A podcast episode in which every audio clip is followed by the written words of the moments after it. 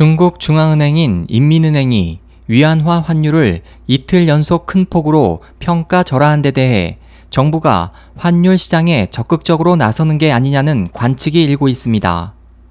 인민은행 외환교육센터는 12일 위안화 환율을 전날 고시 환율보다 1.62% 하락한 달러당 6.3306 위안으로 고시했습니다. 인민은행은 전날 위안화 평가 절하 조치에 대해 일회성이라고 밝혔지만 이틀 연속 환시장 개입에 나선 데 대해 국제금융시장에서는 중국이 위안화 가치를 떨어뜨려 경기를 부양하려는 것으로 해석하고 있습니다. 이로 인해 세계 금융 및 원자재 시장이 크게 요동치고 있습니다. 중국 시장의 수요가 감소할 것이라는 우려 속에 유가를 비롯한 원자재 가격이 큰 폭으로 떨어졌습니다. 11일 9월 인도분 서부 텍사스산 원유의 가격은 전날보다 4.2% 떨어진 배럴당 43.08달러로 6년 만에 최저치를 기록했고 브렌트유 가격은 49.18달러로 2.4% 하락했습니다.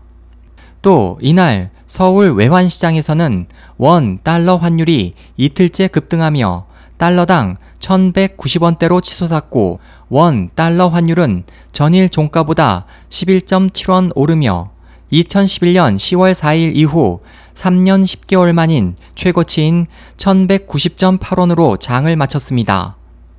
또 원엔 재정 환율도 오후 3시 기준 100엔당 953.48원으로 전일 오후 3시 기준가보다 8.61원 올랐습니다. 코스피도 전날보다 11.18포인트 내린 1975.47로 마감해 5거래일째 약세를 나타냈고 코스닥 지수는 전날보다 15.06포인트 하락한 717.20을 기록했습니다. 그 밖에 코스닥 시장에서는 투매 양상까지 벌어져 지수가 장중 5%대까지 폭락해 700선 아래로 급락하기도 했습니다.